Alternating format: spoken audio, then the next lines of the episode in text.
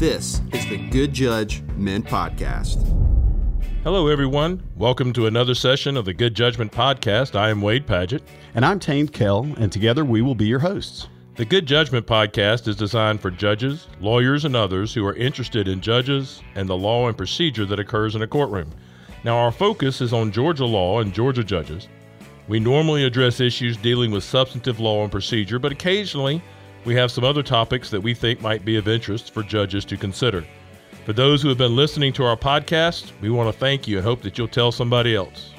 And don't forget, folks, if you want to contact us, you can send us an email to goodjudgepod at gmail.com, or you can follow us on the uh, web at goodjudgepod.com.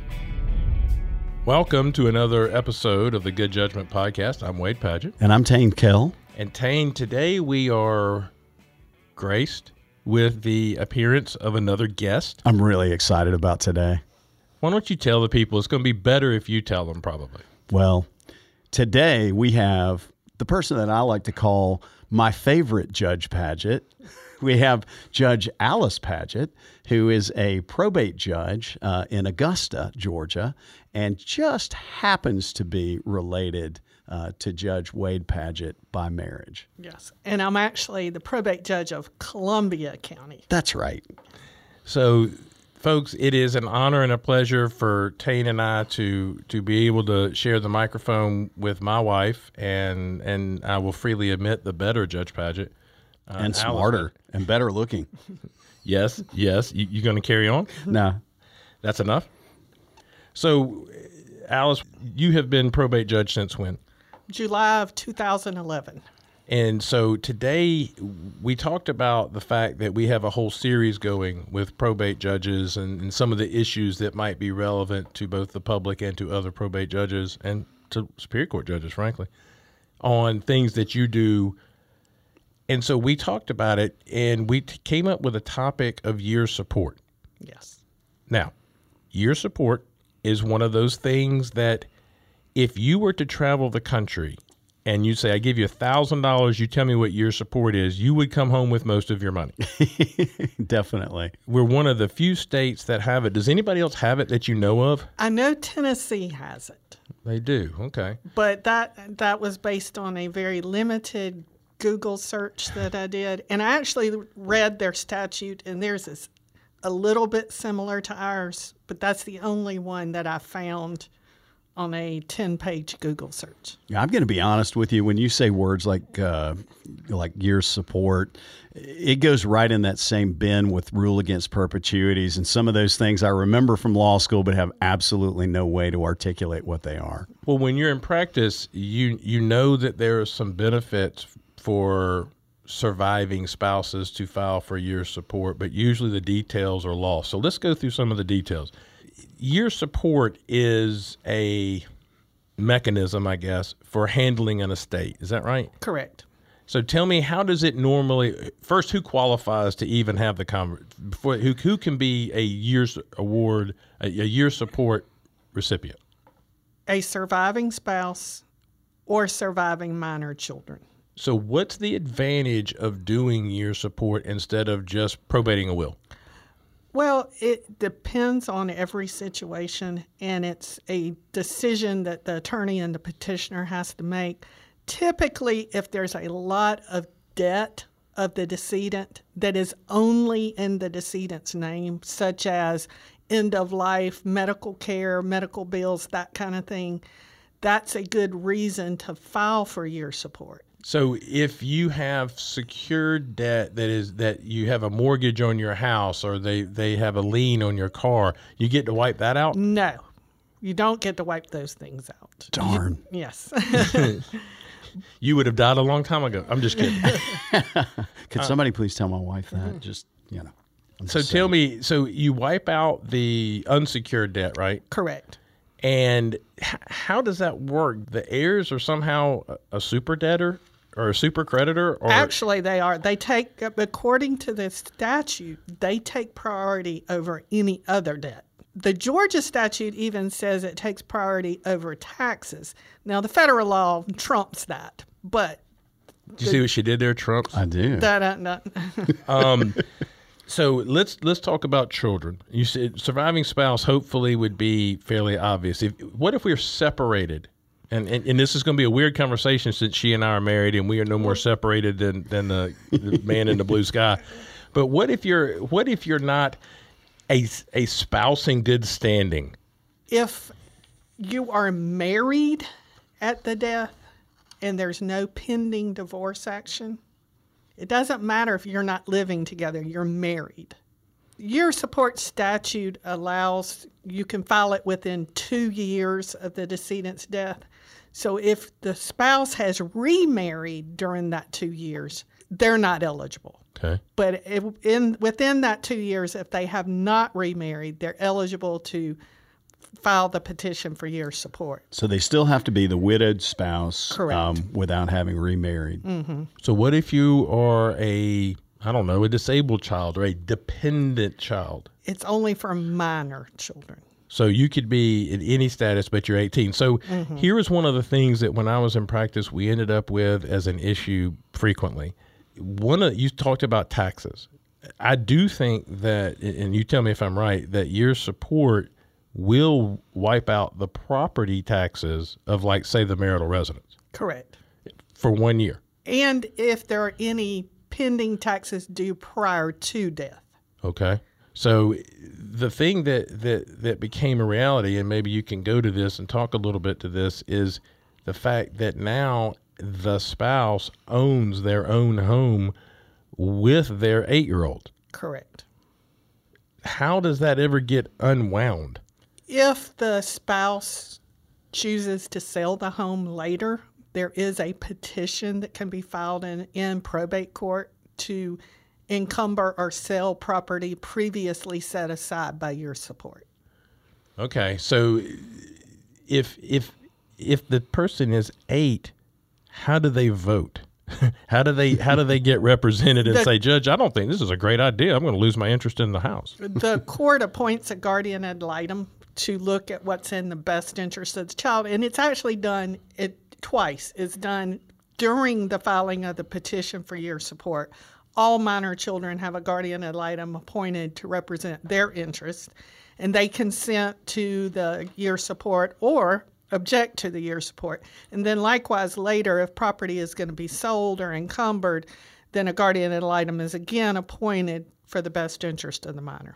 When you were in practice, you did a lot of adoptions. Yes, Adopted adopted children count as children, right? absolutely.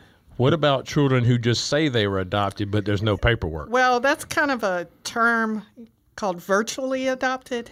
And yes, they would qualify to take under the year support. Would that include my child's all his teenage friends who come and wipe out all the food in my pantry and Fortunately, no. live at my house most of the time and all of that? Okay, good, good. Yeah, because we would have lots of those too. Yeah, Yes. absolutely. I don't even know. Sometimes I, they're just there. I don't even know who they are.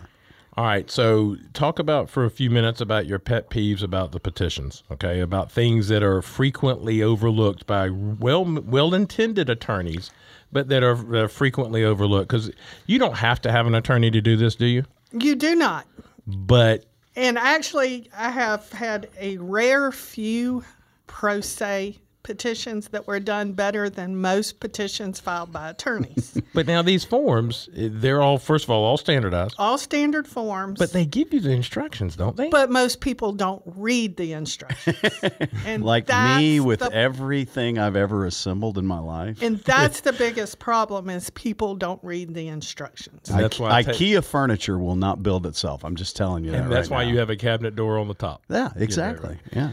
All right, so let's talk a little bit about the things that you see that are missing frequently. Typically, what's missing is there's a schedule of property, and it's the things that the petitioner wants to set aside for the year support. Uh, it's all, it's 99% of the time the real property, but then it's vehicles, bank accounts, stocks, you know, brokerage accounts, those kind of things. Well, everything but debt. Right. Yeah, I want the But- stuff that's not but- debt. yeah. I want everything that's got some value. yeah, right. And a lot of attorneys will throw in a catch-all phrase: all personal property owned by the decedent at time of his death, included but not limited to vehicles, etc. That's not sufficient. You've got to put the VIN number for the vehicles. the tax most tax commissioners, I can't speak for all, but most will not transfer a vehicle under a year support without a VIN number in the order. The title. Right. Bank accounts. You need to put the bank and the account numbers. You know, you hate. Is, is this public record? Was what? Is the petition public record? Yes. So if somebody was, But they ever- could put the last four digits of the account number on there. You know. is that sufficient? Yes. Okay, as long as Wells Fargo or whatever bank can can identify which account was set aside. Right. Okay. Yeah, you just need the specifics. It sounds like. mm-hmm. Stocks. What about what about the real property? Can I just say 136 Palmview Road? No, it's got to be a complete legal description. You mean like metes and bounds, like I like was on the deed when we bought the house? Yes. And the language in, in the code says that it must fully and accurately describe the real property with a legal description that would be sufficient to pass title to the property under the laws of the state. Wow. So, pro- it- but so just take the deed and copy the legal description and paste it in. now you talk you've already talked about taxes but but there was we had a client one time back in in the practice because for those who don't know alice and i practiced together for a, a period of time which people find amazing but it just it was just another example of me being taken care of by my wife. But but it the, we had a client that had a bunch of uh, rental property that that passed away and the spouse had gotten you know cocktail party legal advice from somebody and had said they wanted to file your support because they wouldn't have to pay property taxes on any of the houses Back then, when we were in practice, that was true. In 2016, the law changed. And now it is the homestead, the taxes are waived. And there's a code section, it's OCGA 48540, that defines homestead. And there's all these describers about it. Do they reside there? Do they do? Basically, it is where you have your homestead exemption, is Okay. basically what the homestead is.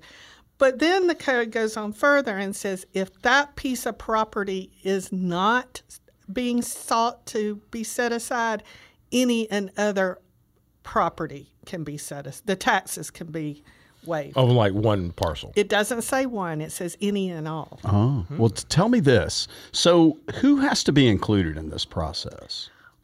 All interested parties. Hmm. What does that mean under the law? i could be interested in somebody's really rich as a state. Yeah, absolutely. Interest- And I could be virtually adopted by them as well. and BuzzFeed might be might be interested, and AJC might be interested. So the interested parties are the decedent's children, spouses, other heirs, personal representative of the estate, if there is one, beneficiaries under the will, creditors, and any others having property rights in or claims against the estate.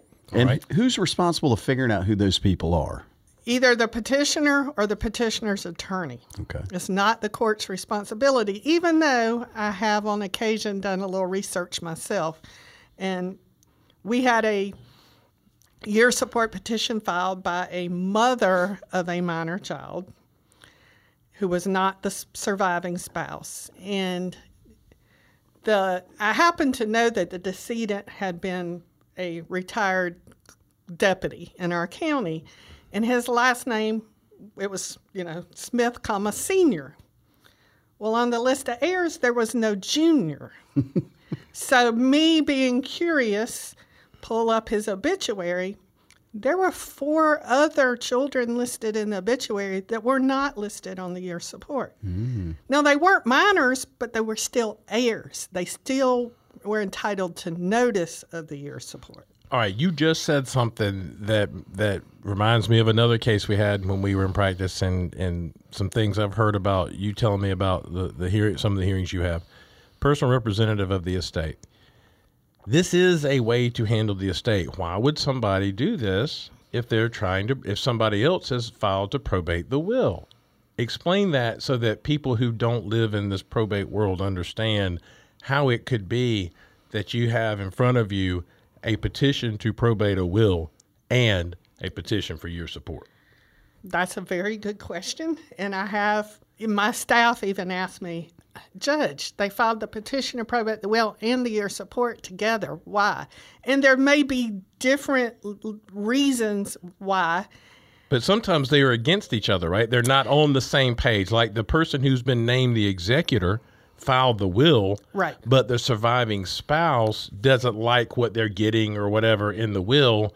So the executor has an obligation to file the will, and the surviving spouse has an obligation to do whatever's in their best interest, I guess. Exactly. So they could actually, They're basically, they can be competing petitions. right? They may be, be also filed by the same person.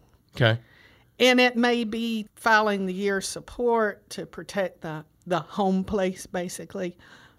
But yet there are other things in the will that, and, and technically, a year support is what it takes to support the surviving spouse and or minor children for one year. Well, and it sounds like there may also be a tax reason for doing that from time exactly. to time. Exactly. And that's a lot of reasons why they're filed. Now, if it's an elderly person, especially like in Columbia County, once you've reached 70, you can have your school board taxes waived, which is the majority of our property taxes. Mm-hmm. So, where typically you may pay $3,000 in property taxes because you're elderly, you're only paying six or seven hundred dollars a year in property taxes. It may not be worth the year's support for that purpose, mm-hmm. but he, you know, the the decedent had uh, cancer and had two hundred thousand dollars worth of end of life medical bills. Right. That's a good reason to file your support. Well, tell me how this process gets started. I mean, what, what uh, uh, obviously they file a petition, but I mean, what what happens when a petition is filed? Okay. Well, and there's one thing that most judges from other classes of court don't realize is that probate court, the probate judge is also the clerk of the court. So some of the stuff I talk about, you as Superior Court judges would never experience because y'all aren't the clerk, clerk of your court. Thank Goodness, they say in unison. That's right. so when the petition is filed, we as the court have to make sure everybody that's entitled receives notice. Mm-hmm. That the ad runs in the legal ads once a week for four weeks. All those steps mm-hmm. that y'all never have to think about because that's handled by somebody else. And when it gets to you, all of that should already be done. All right, hit the brakes. I'm sorry to interrupt because I know you're about to say something, Tain. But so, Alice, you just said something that that causes me concern. You said that you've got to make sure everybody who's entitled to notice gets notice. If it's not the senior junior thing or something that's just blatantly obvious, how do you know who's supposed to get notice? We just have to go by what they list as the interested persons in the petition. The petition's filed under oath. You know, they sign a verification. So what you're saying is that everybody known to you Right. that is supposed to get notice gets notice. Right. Okay. And then it sounds like what you said a moment ago is as the backstop to that, then you do a publication to show that your support's been filed. Correct. Now, sometimes I know that you have gotten, for example, credit card companies from Delaware, from mm-hmm. New Jersey, whatever, California, whatever. They will send in something said, "Hey, the decedent owed us two thousand dollars." Right. And we treat that as a claim of the creditor, not an objection, because they don't state any grounds for why they're objecting. They're just, that's just a claim. Okay, so that doesn't necessarily stop it from going forward. So somebody can file an objection. Mm-hmm. If they file an objection, what happens? We have a hearing. Okay, and and what are what what is it that you were supposed to decide at What- that hearing? the the issue well there there could be other issues the main issue is the amount necessary to support the petitioner for the year So if you have somebody of means who has you know trust funds and whatnot, Sounds like the Padgett family. yeah, yeah, you In can our bel- dreams. yeah, you can believe that. Um, so if they have outside means, outside from what they were relying upon the deceased person to provide on a yearly basis, do you consider that? you must consider that See, Tain, that's going to hurt you yeah, right. because you're going to have all that legacy money you've had over all these generations. Oh, yeah, the Kell family fortune. now if there are no objections then the court must just sign the order. So if nobody objects and they say they want everything, and everything consists of, uh, let me add, let me just use a stupid number, a hundred million dollars, They get it. and it transfers title, end of story, gavel banged. Correct. Wow. Even if they list property that the decedent actually doesn't own, we must, as a court, sign the order because the order only transfers whatever interest the decedent had. So if Tain put in, if Tain put in, somebody in Tain's family put in that they want to receive our house i- in Columbia County, our house, as a part of their estate, nobody objects because we don't read the. What's your legal organ in Cobb County? Marietta Daily Journal. So we don't we don't read the Marietta Daily Journal. We don't know that's going on. Nobody gave us notice. And you and and Kelly, Kelli Wolk, yeah, mm-hmm. signs it in Cobb County. Then he goes and files it on our real estate records. It may create a cloud of title or whatever, but but he he didn't own our house. Believe it or not, you don't own my house. okay. So it doesn't really transfer anything Correct. and you're not as re- re- re- expected as the judge. Judge Wolk would not be expected to figure all that out Exactly. if there's no objection filed. Correct. Okay. That makes sense. And it's also going back to conveying property that you don't have any interest in. Um, I had a self, and the new term now is self-represented litigant instead of pro se. I, I can't ever. Mm-hmm. They're going to hear it. The folks that the, that are uh, fans of this podcast are going to hear us say pro se's a lot. Well, I, and I still say it too. But we had, I had a year support filed, and the spouse listed a piece of property. Well, it was their house, but they didn't own it. An LLC owned it. Okay. And the decedent was a member of the LLC, but he didn't list in the petition any of the interest in the LLC. Now, they may have had an operating agreement that took care of that. I have no idea. So there was no objection. I signed the order, but I don't think the year support actually did what he wanted it to do because the LLC didn't die. His wife did. That, that's pretty interesting because you might do that for tax reasons or whatever. Yeah, mm-hmm. right. So, Alice, let's say that there is a dispute as to the amount needed for one year's support. Because I mm-hmm. think at one time when I was in practice, there was some conversation about you could do this for multiple years or something. It really is for It's one year. one year. Okay. You can't file a subsequent petition for the second year or any of that stuff. it's Somewhere that that that became a thing. Anyway, so if you file if there's an objection filed, how do you determine I know you're supposed to use my other assets, but how do you determine what I needed for a year? Do you look at what the the the, the decedent usually paid into the joint checking account? You, you, well, the burden of proof is on the petitioner, and they have to sh- show to you what it takes for them to survive for a year. And you can look at a history of the family, what their income has been over several years, what their expenses are, how much the decedent contributed, what, if anything, the spouse contributed, and look at other sources. I mean, for example, the spouse may get a million dollar life insurance policy outside the estate. You have to look at that. Hmm. So all these years we've been told that life insurance doesn't come into the estate. That's true. It didn't come into the estate, but it comes mm-hmm. into the conversation if there's an objection to your support. And and I'm sure the two of you can figure out that most contested year supports involve a second or third marriage and adult children, Yeah. That makes sense. where Yeah. adult children are objecting to The surviving their spouse. surviving spouse getting everything. Yeah. And, and unfortunately, um, we see that a lot uh, in different contexts in front of us, not in your support, obviously. But, but we see some of the after effects of, of that as well. And as Wade and I have said so many times, we can't fix every problem that comes in front of us. Nope. hey, Alice, last time we did a recording session, we were graced with Keith Wood being here, and he was talking about Article 6 courts.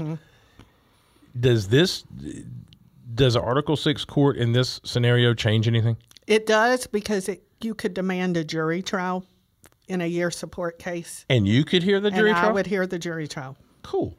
What about appeals? Um, if it's an Article Six court, the appeal goes to the Court of Appeals. If it's a non Non-Article Six court, it goes to y'all, Superior de novo. Court. Mm. De novo. De novo. We, we, we already we already had our complaint session about de novo appeals at our last recording session. So And then We won't talk About You know, that. like I said, most of the time the issue is the amount of the award. Mm-hmm. But the other issues could be: you're Were not. they married? are you my child? Are you my child? Mm-hmm. Are you their child? We don't believe you're their child. So what if what if a minor child turns 18 before the petition gets filed? I'm not trying to make this a law school test exam, but but what if that scenario happens? They have to be younger than 18 when the petition is filed. So if they waited a year and a half or two years after the de- the death of the decedent, uh, and they'd already turned eighteen, They're not It doesn't entitled. matter that they were seventeen at the time of the death Correct. It's Okay. it's the age of 18 when it's when it's filed. You know, Tain, uh, not to change subjects, but uh, the the world renowned poet Kanye West w- once said that uh, only people who are fools don't have prenups. Do you do you see a lot of prenups lately? Not in the really. last few years. Not really. Um, I, I've had, I think, two cases in the last two years that involved prenups, but they were prenups that were signed years ago. I mean, there was a period of time we used to see a lot of prenups. We don't. Mm-hmm. I don't see as many now. Mm-hmm. Alice, do prenups have any impact on this? They do. Really? Yes, and I've had, I actually had a case last year. The a year support petition was filed. The adult children objected, saying she signed a prenup. They ended up settling the case, so it never went anywhere. So But the prenup controls. prenup controls. But this just tells you that whenever you have a question, you should probably consult Kanye West first, right? I get a lot of my life advice from Kanye. Well, I think that's wise. Um, so as we move forward and sort of wrap this up, the the we've talked about awards of real estate and how they happen. Is there any is there anything that you can think about? L- Let me ask you this: You, as the judge, have no objection filed. You issue, I think that what's it called, a certificate, a certificate of years of an award of year support or something. And that actually gets filed on the real estate records. That's exactly what I was about to ask mm-hmm. you. Is that something that you do? yes. And that's a part of the filing fee and the, the however per, per page the clerk charges, Right, the, the. Superior Court clerk charges, mm-hmm. all gets paid and, and you dole that out. I dole that out. Yes. Okay. And the certificate there one of the things that the either the petitioner or the attorney must do is provide a certificate for each county in Georgia in which property is located. So if you own three pieces in Cobb County and four pieces in Columbia County and one piece in Blue Ridge, whatever county that is, I can't think of the name, Fannin County, then you need to send me three different certificates. One for each One county. One for each county, Not not, necessarily each one- parcel. There you Yes. go. Okay. Yeah. All right. Well, we've talked about appeals. Um, we really hope we don't ever see those, Tain. Yeah. Um, you know, luckily we are both both of our probate judges are Article Six courts, but a lot of our uh, brethren and sistren, or however you're supposed to say that, across the state, they don't have Article Six courts, and so they do see some of these appeals, and so these And same you- issues. You could see one. Well, because County. we, we do have one county in our in our circuit that is not Article Six, but if if all, if all that were to happen, we use these same rules when we when we try this de novo. These same rules are appli applicable to us as they are to the probate courts and what Alice has talked about. I really should have taken better notes. Well, Lee, you have the I got you the have podcast. you have the benefit of the website Where would I find that? goodjudgepod.com. Thank you, Wade. So, Alice, thank you for being here. Thank it is you. A, it is it, you have listened to me complain and carry on about this process for a while, and uh, it, it is it is really cool that that people get to hear your thoughts on these things. As as Tain said, the better Judge Padgett. Yeah, my favorite Judge Padgett. These are the kind of things we actually talk about sometimes, Yes, we do at We- dinner. which is kind of embarrassing. Yeah. I'm not having dinner with y'all. Well, folks, I'm Wade Padgett. I'm Alice Padgett. and I'm Tain Kell. And we'd like to thank you for listening to another broadcast of the Good Judgment Podcast. Like what you're hearing? Let us know. Your ratings and reviews go a long way for us, and we appreciate your continued support of this podcast. Thank you for listening to the Good Judgment Podcast. This project was the brainchild of Doug Ashworth, the executive director of ICJE. Thanks and appreciation to Mr. Jim Henneberger and the entire University of Georgia College of Law. Without them, we really could not do this. And thanks to Mr. Stephen Turner and his company, Turner Up Media, who helped to edit some of our stupidity and awkwardness. Hey, but nobody can get it all. That's a good point. Tain and I are eternally grateful to the Council of Superior Court judges who allowed us to lead new judge orientation for the Superior Court judges across Georgia. And thanks to our NGAO graduates who've been willing to help with this podcast series. You know that these are our opinions and do not reflect the opinions of ICJE, CSCJ, University of Georgia College of Law, or anybody else with an acronym or alphabet name. Or anyone else for that matter. Contact us at goodjudgepod at gmail.com if you have any praise. And contact someone else with any of your complaints. But seriously, we would love to have your feedback, both good and bad. Send those comments to goodjudgepod at gmail.com. And visit our website at goodjudgepod.com for outlines and more details about our podcasts. Once again, I am Wade Padgett. And I'm Tain Kell, and thanks for listening. Tain, I guess it's time to bang the gavel on this one. Any last thoughts before we wrap this session up? No, let's just turn it over to the studio audience, and the crowd goes wild.